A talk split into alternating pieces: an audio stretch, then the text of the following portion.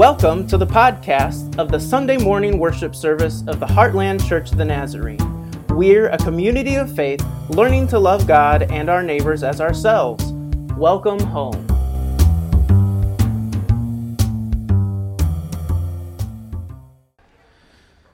Today's sermon text is from 1 Samuel 8, 4 through 20. The passage will be on the screen for you, or if you like, please turn to 1 Samuel in your Bible.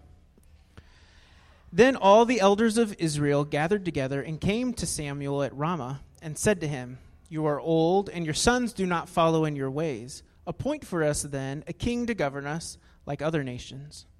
But the thing displeased Samuel when they said, "Give us a king to govern us." Samuel prayed to the Lord, and the Lord said to Samuel, "Listen to the voice of the people in all that they say to you, for they have not rejected you, but they have rejected me from being king over them.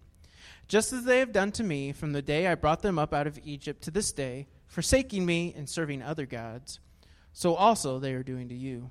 Now then, listen to their voice, only you shall solemnly warn them and show them the ways of the king who shall reign over them."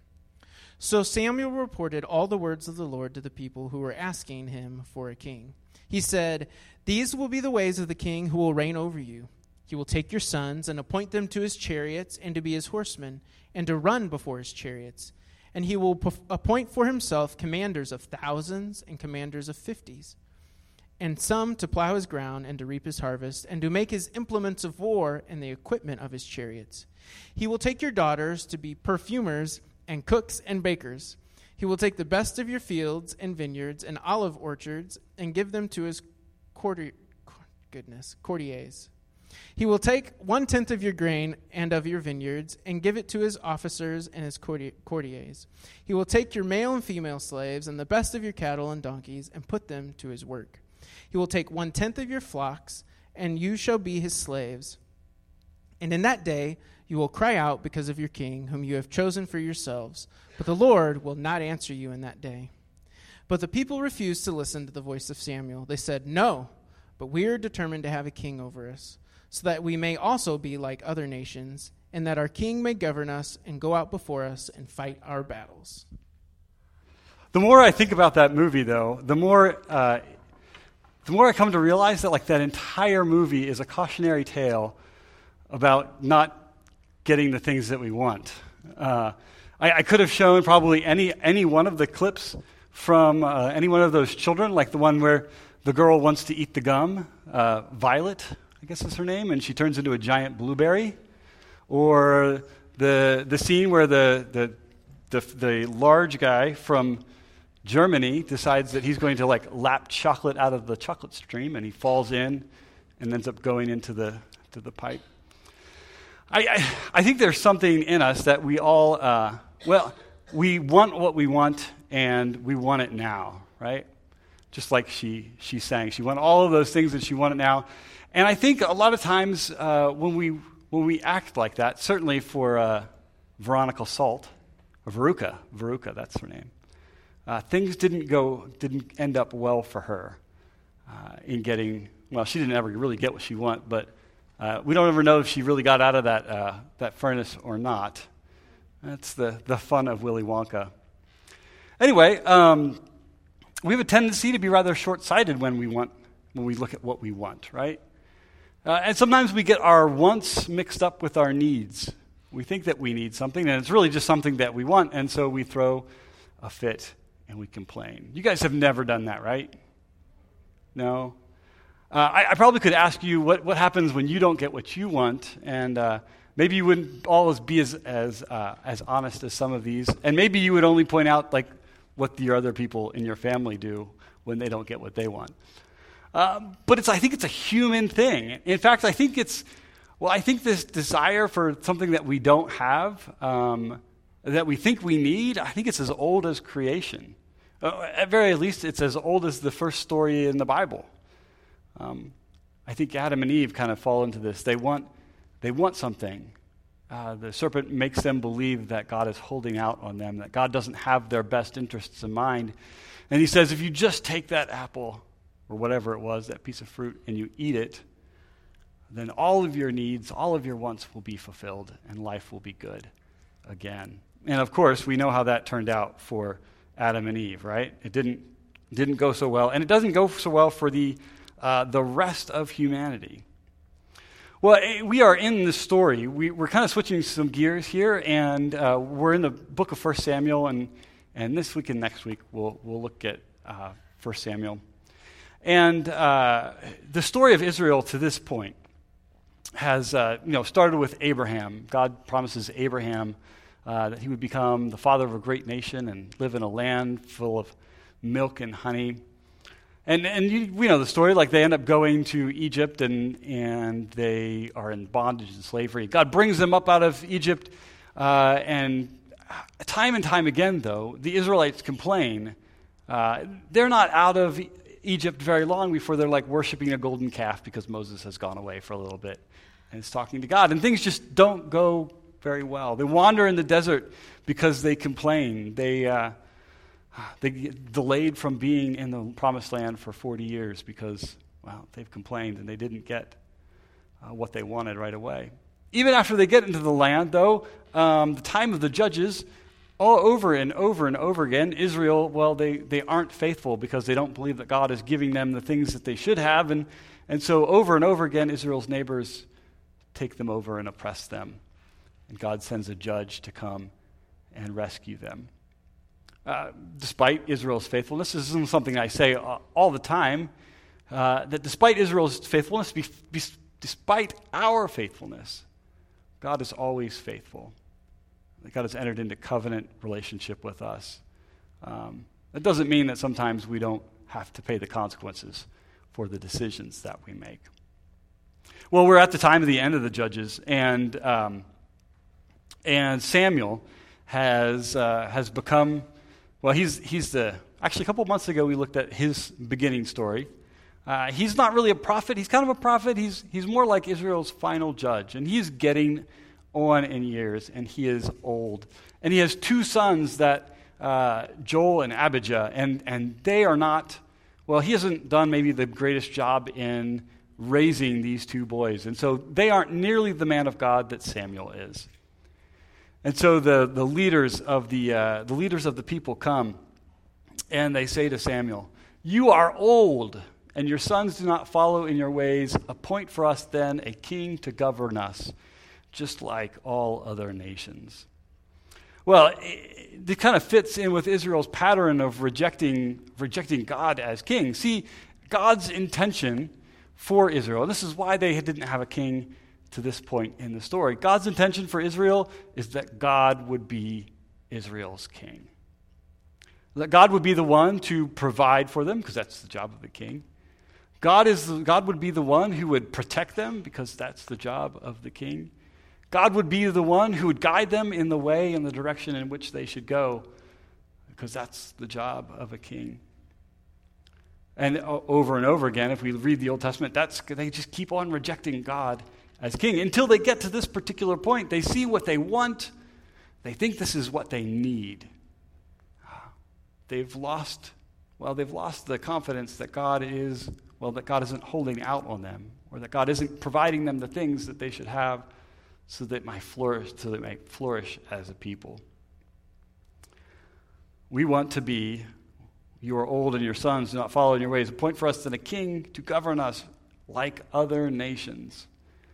They've looked around at other people and what other nations have had, and they said, "We want to be just like them," despite the fact that God has told them over and over and over again that you are you're not to be like those other nations.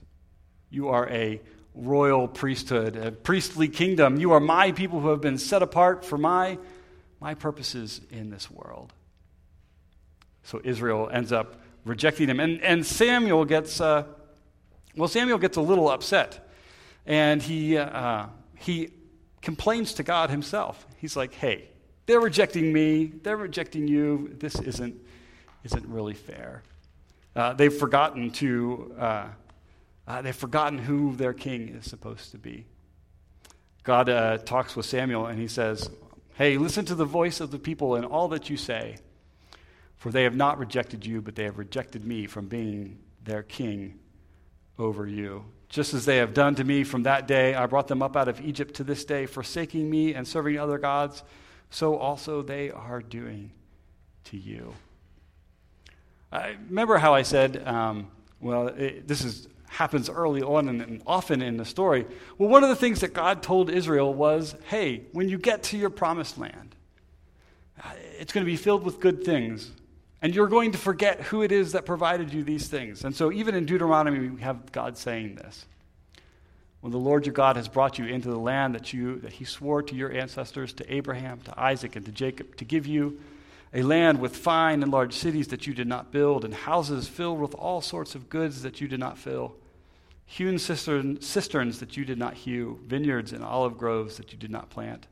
And when you have eaten your fill, take care that you do not forget the Lord who brought you out of the land of Egypt, out of the house of slavery.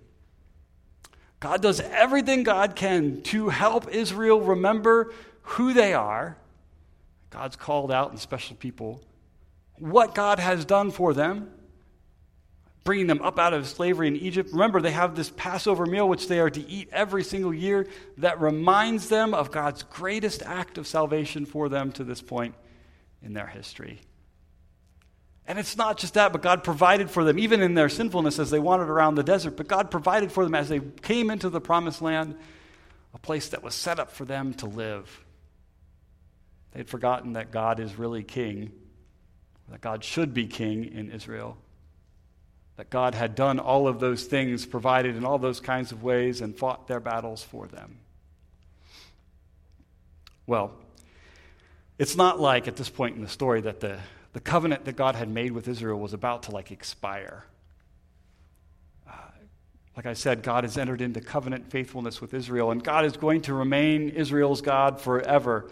And God will be king in Israel as long as Israel decides that they want God to be king.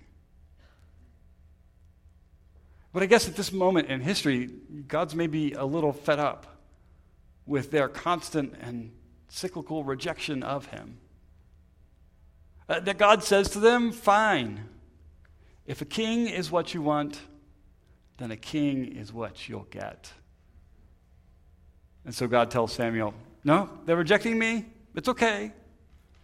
Tell them that God's going to give them a king anyway. But he does so with this warning.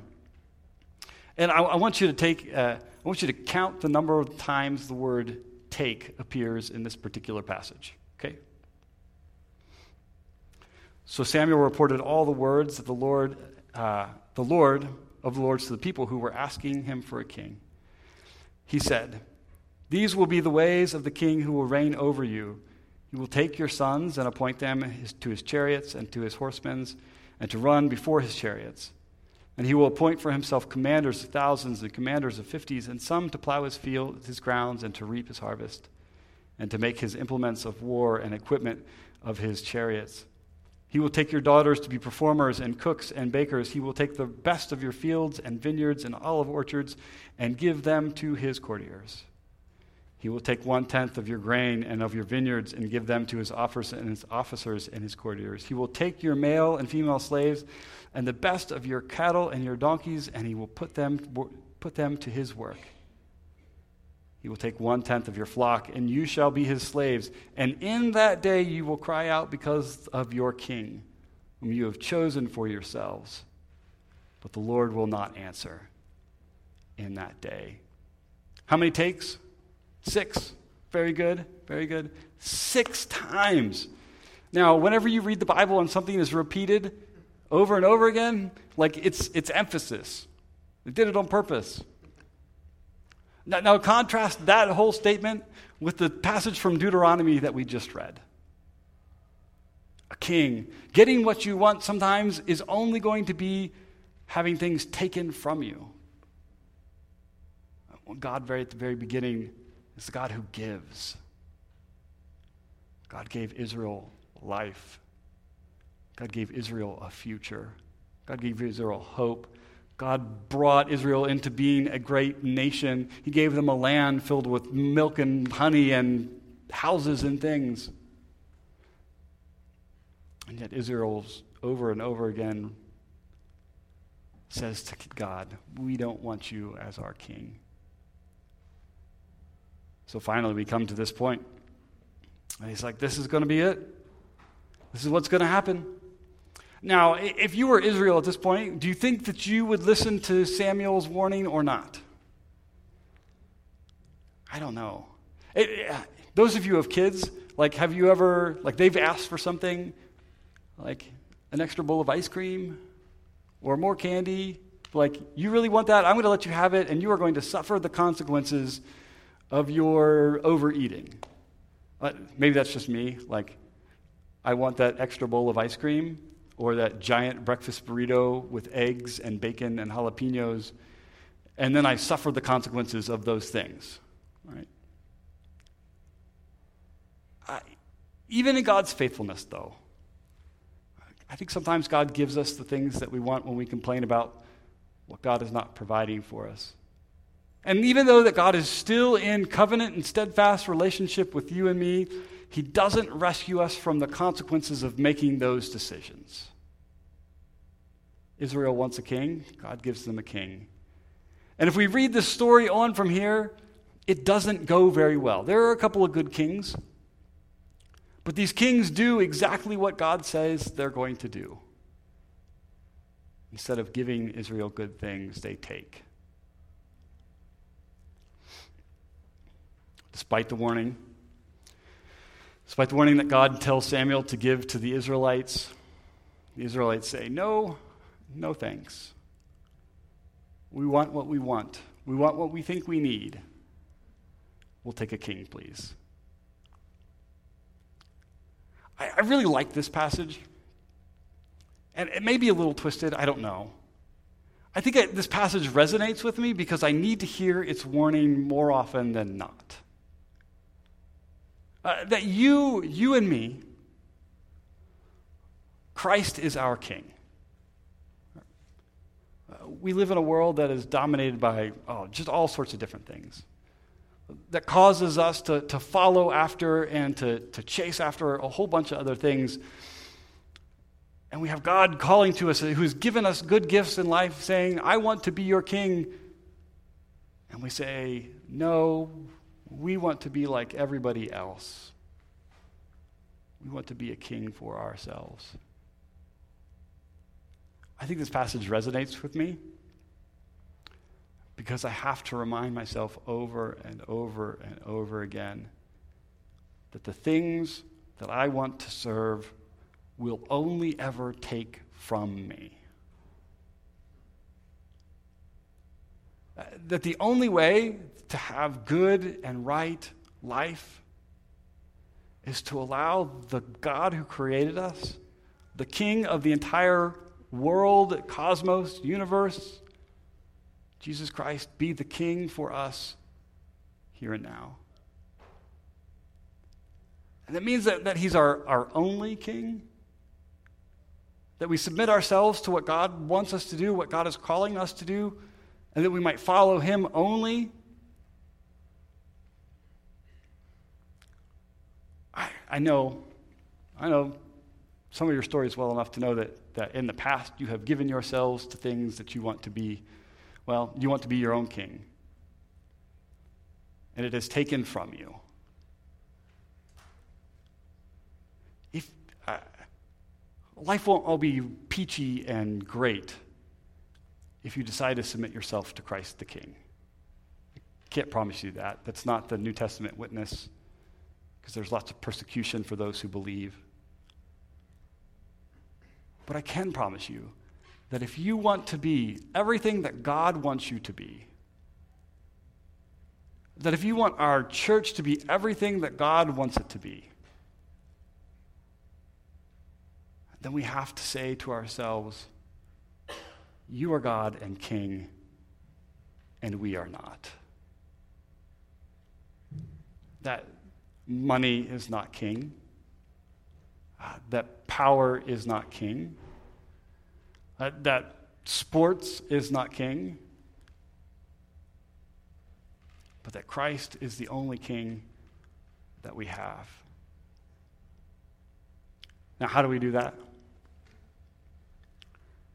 Well, it's hard because, and I say this a lot too, there are voices screaming at us all day long to try to get us to serve things other than Christ the King. And so one of the things that I have found most deeply helpful in this regard is to pray the Lord's Prayer. That's why we started the service that way, even though the prayer didn't, I don't know, you were confused and I was confused.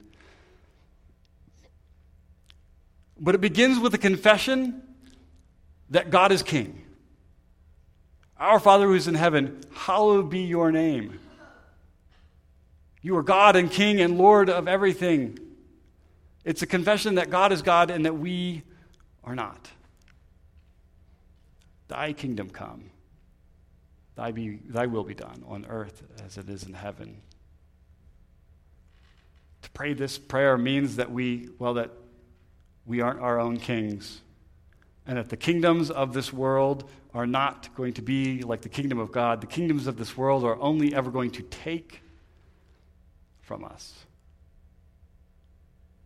To pray this prayer is to desperately and deeply desire that God's will, the world might be made new and right again. Give us this day our daily bread. To pray this part of the prayer is to trust that Christ the King is going to give us the things that Christ the King wants to give us.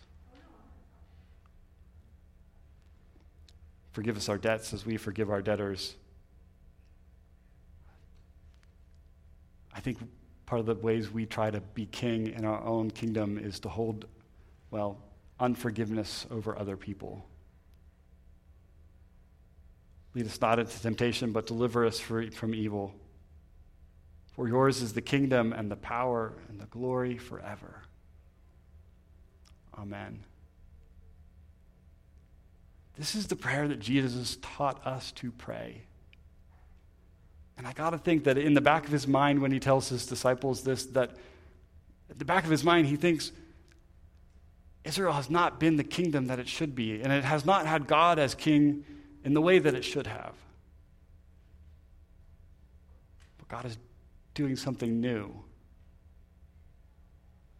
The King of the universe comes down and becomes one of us. Gives himself in love and self-sacrifice so that you and I can have redemption and restoration and forgiveness from sins. And defeats sin and death.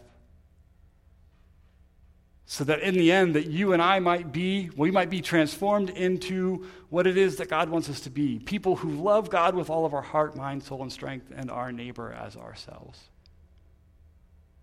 Who place ourselves in God's hands in the fullest kind of way. I gotta think that's in the back of Jesus' head. And I gotta think that's why this prayer has stuck with us for the last 2,000 years. It's that as individuals, as people, as the church who gather together that confess that Jesus Christ is Lord and King, that we need to constantly be reminded day in and day out that God is King and we are not. I want to encourage you this week to pray this prayer quite regularly. If you don't have it memorized, you can Google it and any translation you want and carry it around. But as we're gonna sing a song in a little bit, and I want you to evaluate yourself just a little bit. As we sing and you pray, ask yourself, who or what have I tried to make king instead of Christ the King? And I want you to confess and repent that you have done so. And then identify a way in which you can, just give it up to God. And say, Lord, I want you to be king continually. King today and tomorrow and the next day. I want your kingdom to come on earth as it is in heaven. Let's pray. Dear Lord, we thank you that you have, in steadfast love and faithfulness, remained with us. that even like Israel, we have constantly and consistently rejected you as our king. We have chased after things that we think we want, and we have found that the things that we think we want are just like the king that Israel wanted, that only ever really takes from us instead of giving us true life, life abundant that only you can give us. Lord, I ask that all of us here would each day kind of look at what it is that we have served, who and what that we have made king instead of you, and that we would confess it and lay it at your feet and pray that your kingdom might come on earth as it is in heaven. Pray this in the name of the Father and the Son and the Holy Spirit. Amen.